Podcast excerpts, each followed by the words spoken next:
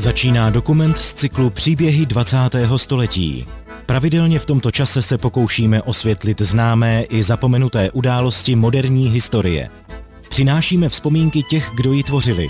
Vyprávíme příběhy, na které se zapomnělo, nebo se na ně mělo zapomenout. I novodobé české dějiny mají své hrdiny i zbabělce, temná období a chvíle velkých činů. Konkrétní příběhy mají váhu právě jen potud, pokud dokumentují rozhodující rysy společenské a politické situace. Pouhá kazuistika je k ničemu. Je plodem bezradnosti a vede k nepřehlednosti a chaosu. Nicméně někdy je konkrétní příklad tak plastický, přehledný a přesvědčivý, že i jeho stručné vylíčení předčí všechny teoretické výklady. Letos v létě jsem se seznámil podrobněji s jedním takovým případem, který jsem sice povrchně a z druhé ruky znal už dříve, ale o něm jsem si vůbec nedovedl představit, jak fantastické světlo vrhá na naši společnost a na situaci ve školství. Tak přesně takto byl uhranutý příběhem Mirka Jirounka, někdejší dizident, kdysi mluvčí charty 77 Ladislav Hejdánek, český filozof, žák slavných profesorů Patočky a Rádla. Miroslav Jirounek, narodil jsem se 3. srpna 1955 v Kladně. Můj otec byl Bohumil Jirounek a maminka Marie, narozená Karasová. Možná právem namítnete, že tohle teda typický příklad socialistického školství není. Hudebník, kotelník, dizident, chartista. Máte pravdu, ale kdo je typickým příkladem? Příběh Miroslava Jironka ukazuje, co následovalo. Když jste ve svých 15-16 letech komunistům řekli ne, nebudu lhát jako vy, chci diskutovat, chci říkat, co si myslím. U mikrofonu je Mikuláš Kroupa.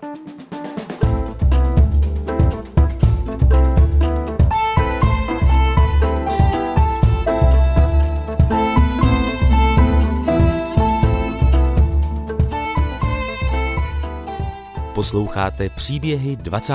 století.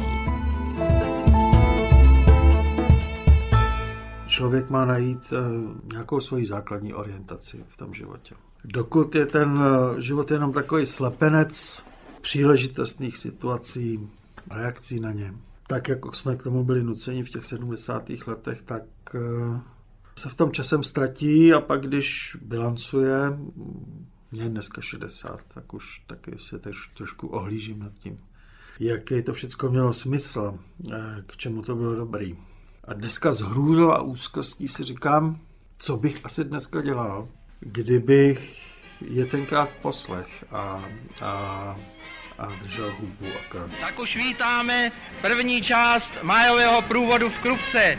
Vítáme občany Unčína. Zdravíme je na 1. máje.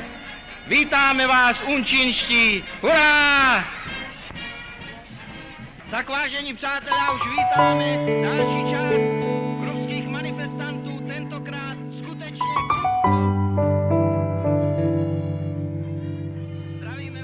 Bývalý dizident, dirigent, starosta mladoboleslavského Sokola a podnikatel Miroslav Jerounek se narodil v roce 1955 v Kladně. Já patřím do Mladé Boleslavy, tam jsem vlastně začal od dětství, od dětství žijeme tam. To Kladno bylo jenom nějaká porodnice pro, pro riziková miminka. Jeho rodiče prý měli velmi rozdílné povahy a přesto mu dokázali vytvořit šťastný a bezpečný prostor. Svého tatínka označuje za intelektuála prvorepublikového střihu se vším všudy. Sečtělý, klasicky vzdělaný, znalec francouzštiny, historik, mající ovšem sklony k levicovému nahlížení na věci veřejné. Jeho tatínek prošel těžkou nemocí, málem umřel na tuberkulózu. Maminka byla jiného ražení, přirozeně chytrá, pocházející z velmi prostých a chudých venkovských poměrů. Miroslav říká, že to byla rázná jihomoravská žena z Blatnice pod svatým Antoníčkem. Do 11 let prý prožívala krásný dětský svět. Ten jí zničili nacisté. Kdy jejího tatínka, který měl vysílačku v kostelíčku eh, v Blatnici, tak eh, se bralo gestapo a tatínek v podstatě skončil v Buchenwaldu někdy v dubnu 45, zemřel na epidemii tyfu, to byl můj dědeček. Jmenoval se František Engel. Jeho 13-letá dcera, budoucí maminka Miroslava, dostala tuberkulózu z toho, jak žila. Prakticky nejnuznějším způsobem života, jaký si jen umíme představit. Zachránil ji nejbohatší a rozhodně nejslavnější československý továrník. Se dostala do Baťové školy práce a ten Baťa byl tak eh, dobrý, že úplně nemajetnou holku poslal na léčení do sanatoria ve Starém Smokovci a tam se potkali s mým tátou. Jeho tatínek býval opravdu zvláštním člověkem, který ve svém synovi co si vzácného rozvinul. Těžko říci, co všechno způsobilo onu Miroslavovu zaťatost. Jeho otec se hned po válce stal komunistou, z přesvědčení, ale od ostatních bolševiků se vymykal. Miloval Masaryka, cítil úctu ke vzdělání. Opravdu hodně četl. Stal se také ředitelem Mladoboleslavské knihovny. Knihovna byla tehdy živým fungujícím organismem. Já se pamatuju, že kromě půjčování knížek, že se tam skutečně koncertovalo, byly tam přednášky a rozhovory s lidmi, jako byl Jiří Mencel a lidé, kteří točili ostře sledované vlaky a byl tam taky hrabal, že? V roce 1969 u prověrek odmítl prohlásit, že souhlasí s invazí sovětských vojenských jednotek a okupaci nepovažuje za bratrskou pomoc. Byl samozřejmě po pražském jaru zbaven té funkce a pak až do konce života pracoval v různých antikvariátech. Nijak jednoduché to nebylo. Nesměl pracovat v okruhu 50 kilometrů od Mladé Boleslavy. Pracovně tedy živořil v antikvariátech v Jablonci nad Nisou a Liberci, kde přespával na polním lůžku v různých skladech, pokojíčcích a chodbách. Jak to měl tento prvorepublikový nemocný intelektuál z komunisty? No, on byl odkojený, odkojený tou první republikou, studoval reálné gymnázium ve 30. letech, měl dosti důkladné vzdělání, mluvil velmi dobře eh, třemi jazyky, takže pak samozřejmě zákonitě někdy v těch 50. letech nastal konflikt toho, řekněme, prvorepublikového vidění světa s, s tím, co přišlo po únoru 48. O svém tatínkovi Miroslav Jerounek mluví ve vzpomínkách na paměti národa vlastně docela podrobně. A zdá se, že to je ona klíčová postava jeho dospívání. Ten prožitek blízkosti smrti se podepsal na tom charakteru. On nebyl bázlivý, ale věděl, že, že v tom životě jsou prostě nějaké hodnoty, které překonávají jako to fyzické. Z toho možná pramenila taková zvláštní jeho, jeho odvaha, že když teda na něj udeřili, tak se takzvaně neposral a, a spíš se stáhnul a dožil ten život jaksi v materiální nouzi. Maminka Miroslava Jeronka, za války zachráněna Zlínskou baťovskou školou, ze které nastoupila na místo šičky, si nesla celý život následky z doby, kdy byla s bráškou asi ve 13 letech úplně sama a opuštěná. To byl dříč v pravým slova smyslu. Nebyl to člověk úplně orientovaný na materiální hodnoty, ale protože od svých 13 byla bez, bez obou rodičů, oni vlastně prožili se svým bratrem konec války v Bratislavě a půl roku žili z toho, že ukradli někde židovskému obchodníkovi pytel burských oříšků a z toho žili. No, pak samozřejmě z té jednostranné stravy eh, Máti dostala tuberu z těch eh, těžkých podmínek hygienických. Bývalé baťovské šičce a studentovi literatury a historie se v létě roku 1955 narodil Miroslav. Hudebně výjimečně nadaný chlapec, který si z dětství pamatuje, jak z okna třídy mladoboleslavské základní školy Edvarda Beneše pozoroval sovětské okupanty. Že jsem ze třetí základní školy koukal na obrovský vojenský cvičiště, který bylo za kasárnami, jak tam pochodovali oddíly většinou aziatských vojáků. Byli všichni v takových těch mundurech s tou rubáškou. A na to jsme se koukali celý zbytek až do roku 70-71, kdy jsem končil tu základní školu s tím, jak jsem se každý den na ně díval z toho okna té základky, tak, tak se postupně měnila atmosféra v té společnosti. Měnila se samozřejmě k těm snad asi nejhorším dobám, který jsem zažil, to byla ta první polovina 70. let. Konec roku 1969. Šéf KSČ, první tajemník, budoucí prezident Gustav Husák. Žádné opozičné síly, žádné antikomunistické síly v československé společnosti nemají najmenší nádej na úspěch. Nie z nějakých zahraničně politických důvodů. Vlastné, naše vlastné domácí síly jsou dostatečné, absolutné, aby jsme hodsaké rozvratné antikomunistické skupinky, tendencie tu politicky věděli zlikvidovat.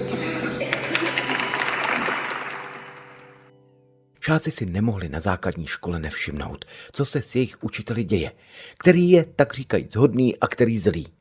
Děti to mývají obvykle docela jednoduché. Největší strach mývali ze zástupce ředitele a obavy neměli jen žáci, báli se ho i učitelé. Ve vojenské hantice by se tomu řekl politruk, jinak asi kádrovák a, a udavač. Rázem byl jmenován zástupcem ředitele, rázem si všichni kantoři začali dávat pozor na to, co říkají a tak dále. Já jsem shodou okolností tohohle člověka takzvaně vyfasoval na občanskou výchovu. Už během té občanské výchovy byly konflikty, kdy nám mě řval, co si dovoluju kritizovat společenské poměry a tak dále. 15 letech se s člověkem, co si podstatného děje. Hledá sám sebe, o co se v životě opřít, co mu dává smysl. Objevuje duchovní svět, hodnoty, za které by se v životě pral. A právě v tomto okamžiku života se ocital Miroslav Jerounek na základce v Mladé Boleslavi, na začátku normalizace, tedy doby, kdy se veřejně dospělí klaněli sovětským okupantům, nazývali je bratry osvoboditeli a papouškovali fráze o socialismu, o poražení kontrarevoluce a podobné nesmysly. Jestli vůbec něco, nějaká vzpomínka na tu normalizaci mě utkvěla jako nejsilnější, tak to byla taková ne beznaděje, ale prázdnota. Duchovní vyprázdněnost, neviděli jsme konce věcí a jejich smysl se ztrácel. Lidi byli nuceni lhát. Mladí lidé často pocitují vzdor vůči autoritativním způsobům, ať už projeveným od rodičů nebo ze strany společenské normy, nebo chcete-li uspořádání. Mám na mysli, že obvyklé je, Řeknete-li dospívajícímu, že se to tak prostě dělá a basta, tak najust zatouží zkusit to jinak. Škola ve svobodné společnosti musí v mladých lidech přesně tento vzdor podpořit, protože právě ten vede ke kritickému myšlení a bez něho bychom na nic kloudného nikdy nepřišli.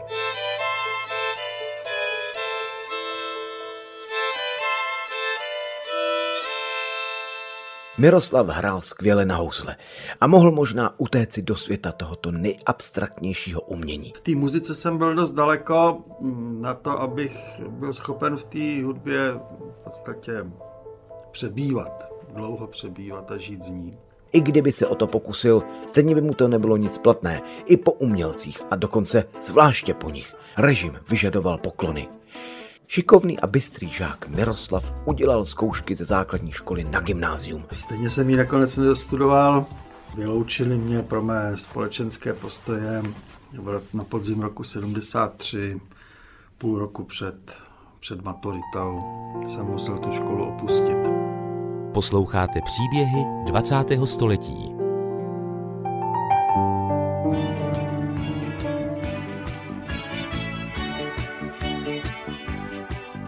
Je docela přirozené, že si lidé vzpomínající na své mládí, na dobu, ve které vyrůstali, zamilovávali se, chodili na diskotéky, jezdili na tábory s pionýrem, na zimní lyžáky, idealizují z nostalgie. V 70. a 80. letech v Československu vládli zvrácení funkcionáři, ohánějící se ideologickými frázemi. Veřejná a státní bezpečnost a jejich udavači vytvořili síť, do které lapeli skoro každého, kdo si jen trochu vymykal. Aby si člověk připomenul tuto opravdu hnusnou dobu, stačí odcitovat tehdejší ústavu, o kterou se normalizační socialismus opíral a dovolával.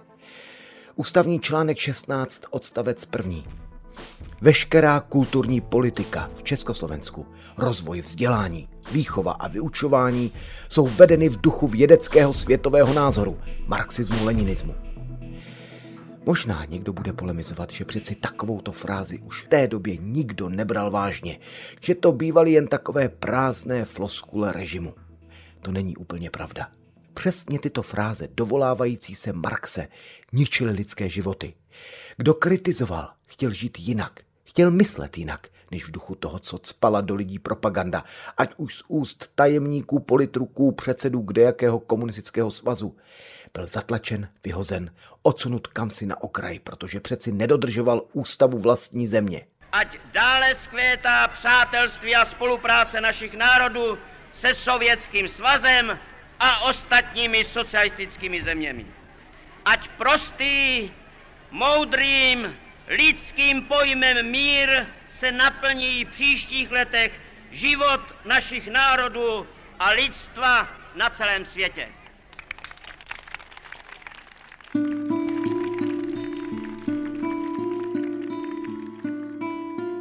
Kdo ohrožoval socialismus, bylo ho potřeba eliminovat, odstranit. A sem tam někdo nečekaně a ze záhadných okolností umřel. Přesně to sloužilo k zastrašení. Tragicky zemřel můj spolužák ze třídy, jmenoval se Pepek Fiala. S někým se popral na zábavě v Dolním Bousově nebo v Domousnici a jak se později ukázalo, někdo ho zabil. Našli ho ovšem ležet při kolejích. Dlouho si policajti mysleli, že, že prostě šel podle vlaku, že ho vlak, vlak srazil. Ale byla to vražda.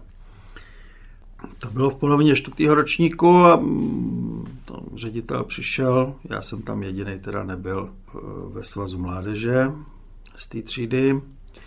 A ředitel trval, že všichni teda budou, půjdou ve svazáckém kraji. Tak kolem toho byl další konflikt. Já jsem mu řekl, ať, ať netáhá politiku do, do věcí citových a intimních, že se s tím klukem chceme rozloušit každý po svém. Já jsem mu tam zahrál na housle, protože jsem hrál celkem dobře.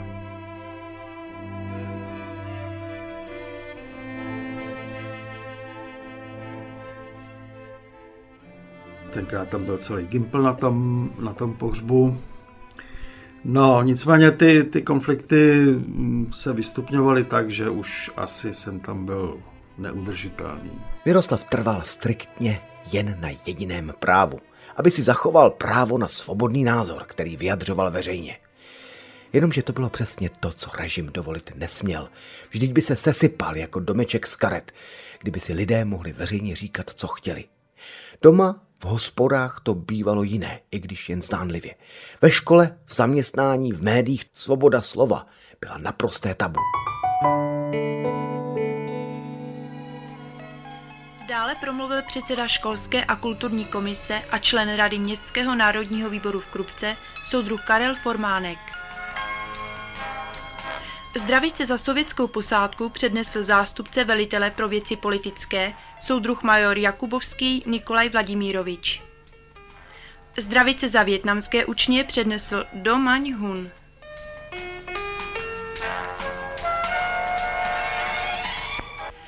Dopolední program vyplnili kroužky zájmové umělecké činnosti a žáci základních devítiletých škol. Z těchto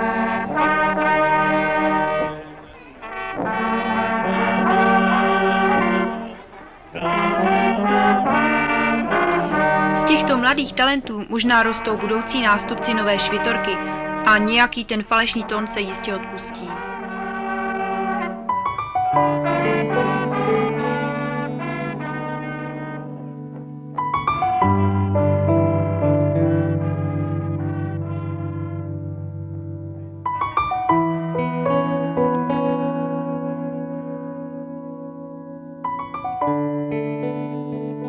Řada lidí, které režim zlomil, řešili situaci sebevraždou. Zdali se. Tito lidé si uvědomili, jak jsou bezbraní, že se nedokážou nadřízeným postavit, zastat se utlačovaných, třeba matematikou nadaného studenta. Přesně to se stalo na Mladoboleslavském gymnáziu. Tenhle ředitel prosadil, eh, že třídní, třídní toho matematika jmenoval se Míťa Majer, že nesměl dostat doporučení na vysokou školu. Jeho třídní to neunes a oběsil se, oběsil se na klice svého kabinetu a záhy ho následoval jeho přítel, který spáchal sebevraždu eh, otravou.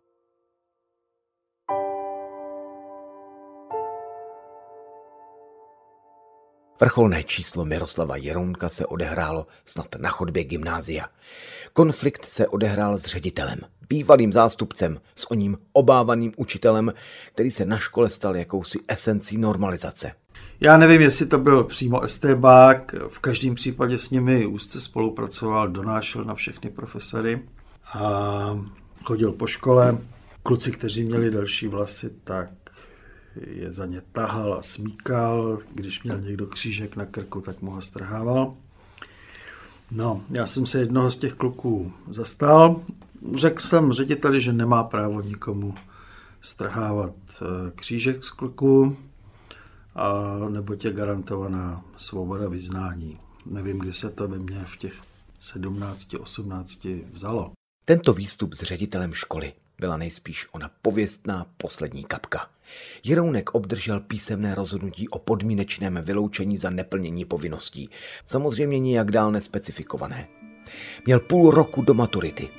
Ovšem, aby se neřeklo, že s ním přímo zametli, oznámili mu, že je přiřazen na gymnázium v Mnichově hradišti, kam skutečně nastoupil. Po týdnu si ho zavolal tamnější ředitel s tím, že už nemá chodit. A do Boleslavy se vracet také nemá. Co dál? Sedmnáctiletý student, který každý den několik hodin pilně cvičil na housle, začal hledat práci. Když vypráví o tomto období, vděčně vzpomíná na svého někdejšího gymnaziálního profesora Jaroslava Kováře. To byl starý komunista, ovšem prý s jakými si naivními utopistickými ideály o lepší společnosti. Bývalý vězeň nacistického koncentračního tábora. Kovář býval v uvolněnějších 60. letech ředitelem onoho mladoboleslavského gymnázia. Když nastoupil normalizační soudruh, dostal starý profesor Kovář padáka a nastoupil do národního podniku geodézie. A právě tam se za ním vypravil i vyhozený Jerounek.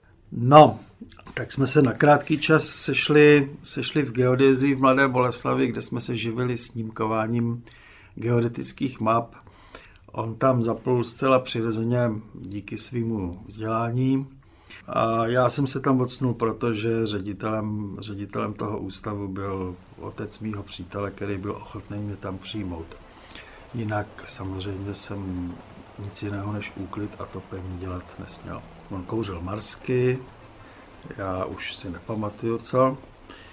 A vždycky, když byla pauza čtvrthodinová, tak jsme si stoupili u takového zamřižovaného okýnka. On mi vykládal něco z historie. Bylo to moc hezký. A mimochodem do dneška jsou to věci, které si nejvíc pamatuju z té historie. To je docela zajímavé pedagogické doporučení, ale asi těžko opakovatelné.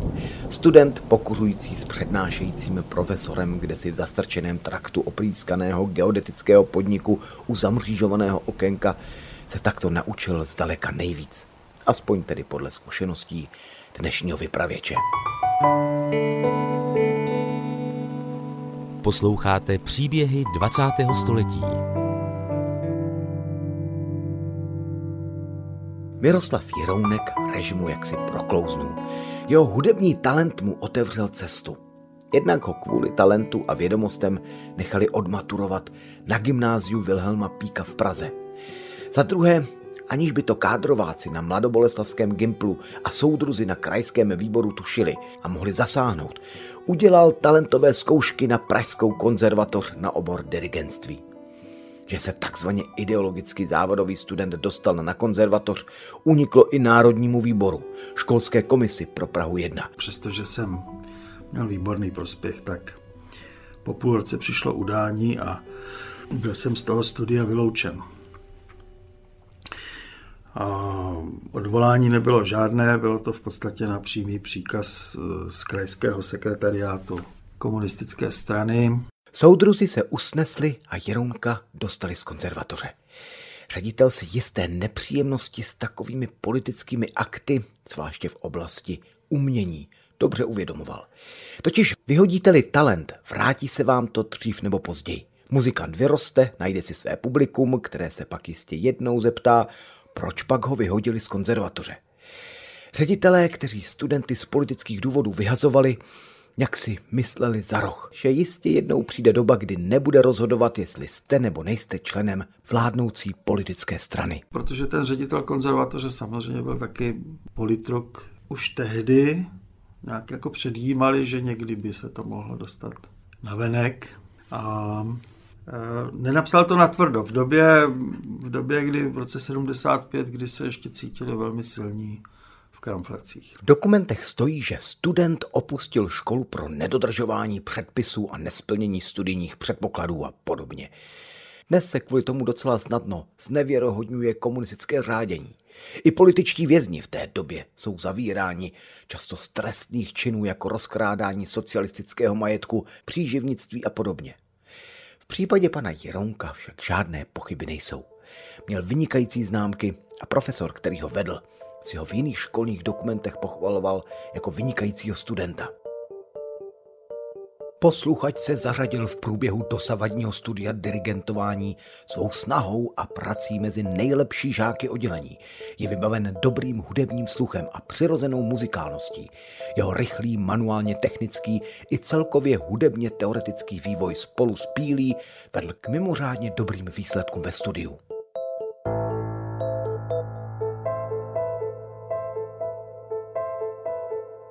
Co soudruzi vyhazovem mladého hudebníka způsobili, k tomu je zapotřebí co si dodat. Pražská konzervatoř i přes politické turbulence si držela díky talentovaným lidem poměrně slušnou úroveň. O talentu totiž nemůže rozhodovat žádný diktátor ani politická strana. O tom, jak dobrý budete, rozhoduje nejen profesor, který váš talent rozvíjí, ale především vy sami, vaše píle, nasazení. Abyste uspěli, musíte na hudební nástroj cvičit každý den. Co se týká houslí, tak klidně denně 6-7 hodin. Když vás někdo z takové školy vyhodí, zničí vám tím nejen kariéru, ale vše, čemu jste věřili, v co jste doufali a čemu jste se obětovali.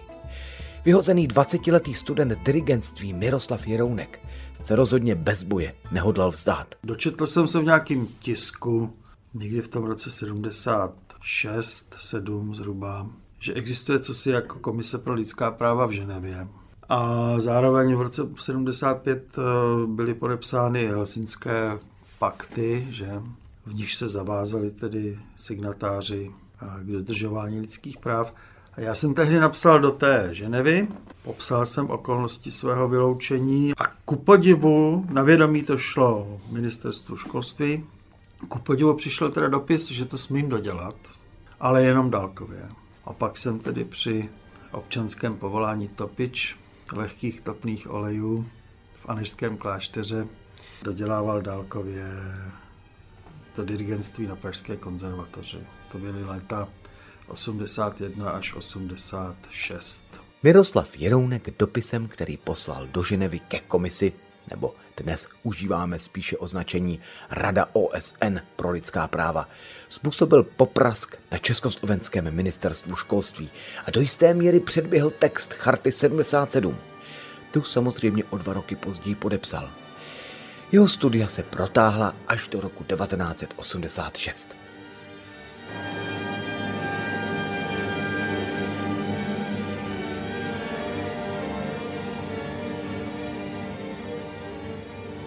Na svůj absolventský koncert, kde dirigoval symfonický orchestr posluchačů konzervatoře s programem Martinů, Schumana, Ostrčila, Borodina a Beethovena dne 12. června 1986. Kráčel ve smokingu. Ten si ovšem navlékl v kotelně. Dokonalá ukázka bizarnosti lidově demokratického socialismu.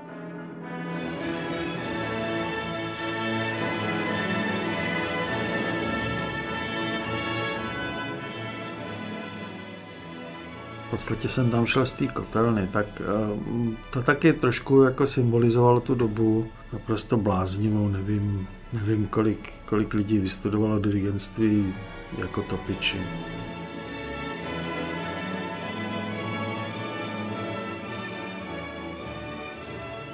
Tehdy jsem tam dirigoval, myslím, Egmonta, ještě jsem doprovázel klavíristu Jančíka z třídy Valentýny Kameníkový a když jsme připravovali ten koncert, tak Kameníková si vždycky dávala hlavu do dlaní a říkala, prosím vás, co vy jste to za člověka, že jste přivedl na svět čtyři děti do tohohle z toho režimu.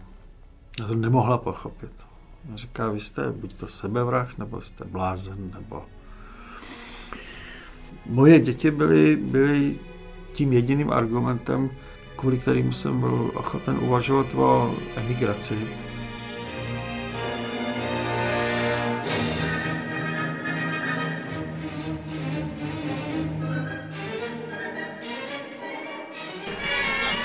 Tak vážení přátelé, už vítáme další část krupských manifestantů, tentokrát skutečně Krupku.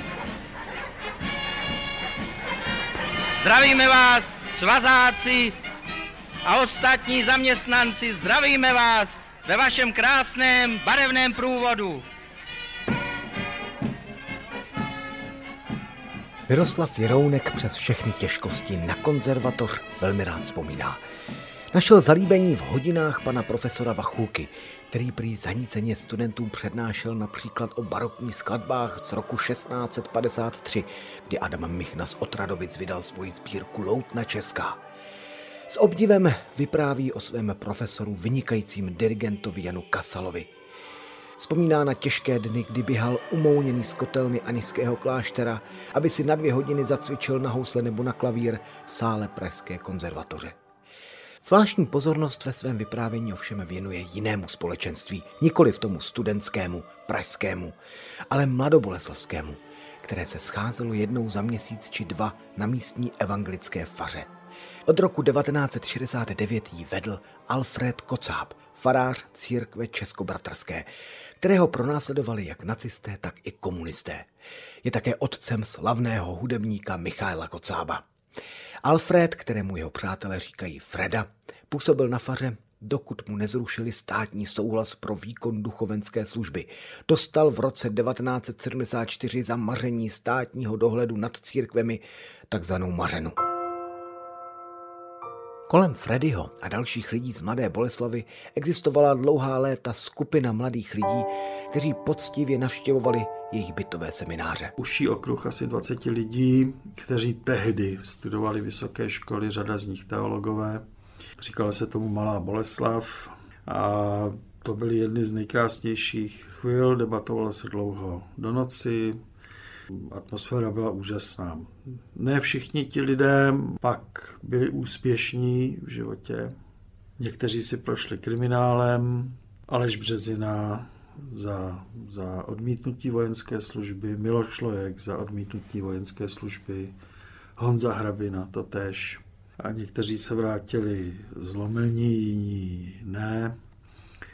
Bylo tam takový určitý duchovní zázemí, z kterého bylo možné čerpat a svým způsobem z něj čerpáme dodnes. Miroslavu Jerounkovi se text Charty 77 dostal do ruky hned v lednu toho roku. Podepsal ji bez váhání. Miroslav Jerounek, dělník. Co pro něj charta znamenala, je vlastně výjimečně zajímavé. Já jsem v té době vyhrával houslové soutěže nejen jako solista, ale, ale i třeba se smíčcovým kvartetem. Byl jsem poměrně daleko, hrál jsem Bachově houslové sonáty, hrál jsem Bruchův koncert. A, a na druhou stranu jsem denodenně docházel do toho gymnázia, kde byl fanatický ředitel. Svoboda projevu byla potlačena v podstatě. No, a teď jak z toho? A samozřejmě výsledkem toho byla ta vzpoura, která přirozená patřila k tomu věku teenagera, a když potom přišel ten leden 77 eh, a já jsem měl možnost eh, podepsat tu chartu, tak jsem neváhal ani na vteřinu. A jako kdyby ze mě spadl, jako kdyby ze mě spadl nějaký balvan nebo příkrov. Charta osvobozovala. Kdo ji podepsal, už nepřemýšlel nad mírou kompromisu s režimem. Prostě se veřejně postavil proti Miroslav Jerounek se někdy v době charty také oženil. Vzal si Michaelu Mikšovou a mají spolu pět dětí. Protože podepsal chartu, čekali ho kotelny, uklízení, práce v textilce, odečítání vodoměrů či úklid ve Vinohradském divadle za 800 korun měsíčně. Jsem byl s masírovaný ze všech stran. Tím, že nemám dost odpovědnosti vůči své rodině, že nejsem na světě sám, že musím brát ohledy prostě na svý blízký a tak dále. Já to říkám jenom proto, že tady platí skutečně to biblický, jak si hledejte nejprve království nebeské ostatní vám bude přidáno. V té době to bylo nepředstavitelné, vůbec jsem nevěděl, jak, jako z čeho ty děti budou žít. Miroslav Jirounek, i když dokončil konzervatoř jako dirigent, neměl šanci na angažma. Hudba se mu ale ze života nevytratila. Hrával s přáteli v komorním tělese, kterému říkali Kolegium nové hudby a experimentovali. Hledali cestu mezi vážnou hudbou a jazzem. K té fúzi klasické a jazzové hudby patřilo i mluvené slovo, takže vím, že eh, třeba na slánských jazzových dnech eh, v polovině 70. let a že mezi skladbami tam recitoval Honza Kozlík, pozdější, pozdější mluvčí charty. Tam recitoval, tuším, že z Jeremiáše nebo z Izajáše celou kapitolu. Organizátoři jazzového festiválku ve Slaném lomili rukama. Samozřejmě, že se o tom dozvěděla státní bezpečnost. Byl to průšvih, protože veřejné předčítání biblických textů mimo kostel byl typickým příkladem maření dohledu nad církvemi, tedy mařena. Soudruzi to ale měli komplikované, tím, že do toho někdo hrál hudbu a navíc napůl vážnou a napůl jazz, pod kterého soudruha z oddělení druhé zprávy státní bezpečnosti to asi spadalo. Těžko říci.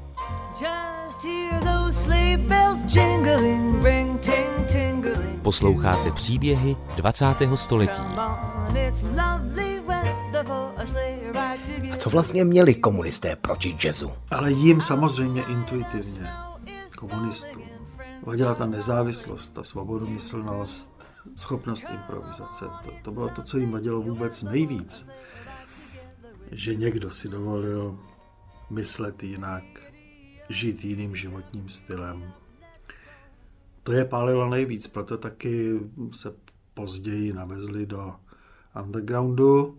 Jazz si jakoby uchoval nějakou svoji nezávislost, protože většinou se, většinou se jednalo o muziku instrumentální, lidi, kteří zpívali jako Vlasta Průchová nebo jiní, tak byli posláni k ledu na dlouhou dobu. Miroslav Jirounek o tom, co si ví. Jak pohlíží soudruzi na jazz, se dozvěděl na řadě výsleších, kam si ho STBáci zvali. Na tom prvním se potkal se spolužákem. Já jsem si u toho výslechu dělal poznámky, byl jsem předvolán k informativnímu výslechu. Já jsem věděl, že mám právo si dělat písemné poznámky, ten STBák mi to vytrh. Já jsem řekl, že pokud, pokud nemám právo zákonný, takže nebudem pokračovat dál. Chvilku to bylo ostrý, tak um, oni měli svého ranaře, pak měli svého tak v úvozovkách psychologa, hodnýho hocha. Ten ranař křičel, že mě rozbije hlavu otopení. Z hodnýho hocha se ku podivu vykloubal spolužák ze základní třídy. Na základní škole seděl v první lavici žák Husák a žák Zelenka. Oba byli o hlavu menší než všichni ostatní. A vždycky, když se hlásili, tak museli trošku povyskočit z té lavice a třepotat ručkou, aby je bylo vidět. No a jeden z nich, ku podivu, když jsem byl předvolán těsně po chartě k jednomu z těch prvních výslechů, tak seděl najednou proti mně, poťukával takhle tuškou s tím, s tím gumovým koncem a říkal, tak pane Jirounek, co nám řeknete? A já jsem mu říkal, co blbneš, Vláďa. Já jsem nedovedl jako přehodit tu výhybku a Vláďa zrudnul, vypadnul, přišel jiný, přišel ranař, že přišel bijec. A dneska má, dneska má, myslím, že se jmenuje Hrubý a má špeditérskou firmu Boleslavi, celkem úspěšný STBák to byl. Ten na mě naopak cenil zuby, říkal, že mě rozvlátí hlavu o radiátor. Tak jsem mu řekl, ať to zkusí a on to neskusil ku podivu. Byla to bláznivá statečnost nebo nedostatek soudnosti. Fakt je, že některé lidi opravdu zmydlili. Odvezli je, skopali je, odvezli je 30 km za město, vyhodili v lese.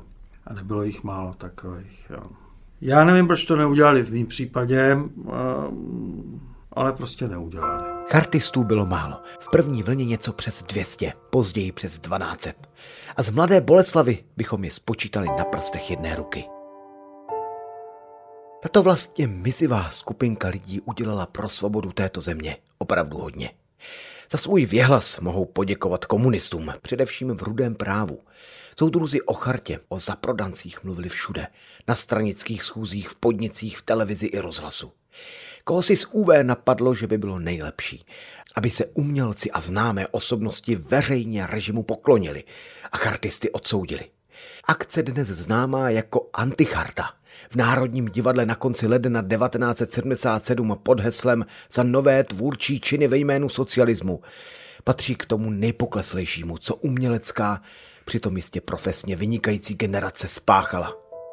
Pohrdáme těmi, kdo v neskrotné píše ješitné nadřazenosti Pohrdáme sobeckém těmi, zájmu nebo kdo v neskrotné píše peníz. ješitné nadřazenosti, sobeckém zájmu nebo dokonce za mrzký peníz se kdekoliv na světě. A také u nás se našla skupinka takových odpadlíků a zrádců, odtrhnou a izolují od vlastního lidu jeho V té době Jerounek uklízel v divadle na Vinohradech. Herci věděli, že je to hudebník a chartista. Na schodech, kde vytíral, ho ani nepozdravili. Pamatuje si na herce Hanzlíka, který kolem něj prošel, znali se, ale vyhnul se mu a jak Jerounek říká, hrděl se. Z celého souboru divadla na Vinohradech antichartu nepodepsal jen Ilja Racek. To je, ať se na mě nikdo nezlobí, to je zrada na národu. Když člověk miluje Karla, Karla Hegra a Jiřinu Šejbalovou a ví, že jsou to velcí herci a taky tam byl bohužel Berich a jiní a jiní. A pak je, pak je člověk vidí sedět zahambené a se skloněnou hlavou v tom hledišti Národního divadla tak si říkal, tak k čemu vlastně ta celá česká kultura slouží a, a co nám to vlastně ti herci chtějí sdělovat z prken jeviště, jaký to má všechno mravní základ.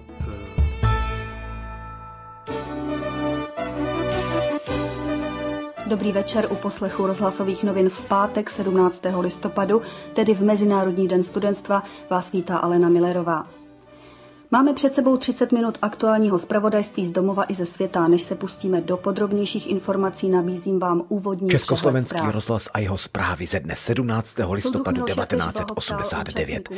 Až úplně na závěr, po tom, co jsme se dozvěděli, že soudruzi se svazáky a studenty vyslechli Gaudeamus Igitur v aule pražského Karolína, že nějaký Větnamec dostal ocenění od Mezinárodního studentstva za boj proti negramotnosti, zazní, že se jen pár studentů také potkalo na Albertově.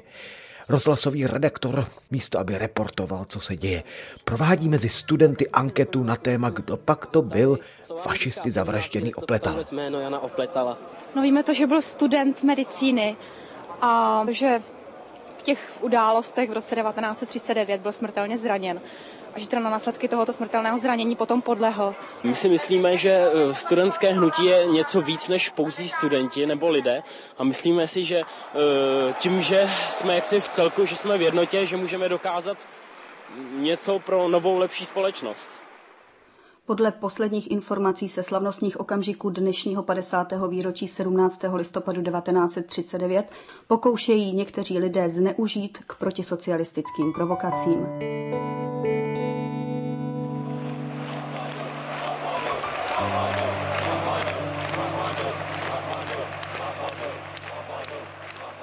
Události po 17. listopadu roku 1989 prožíval Miroslav Jerounek s nasazením a máme o tom dnes vzácný historický záznam.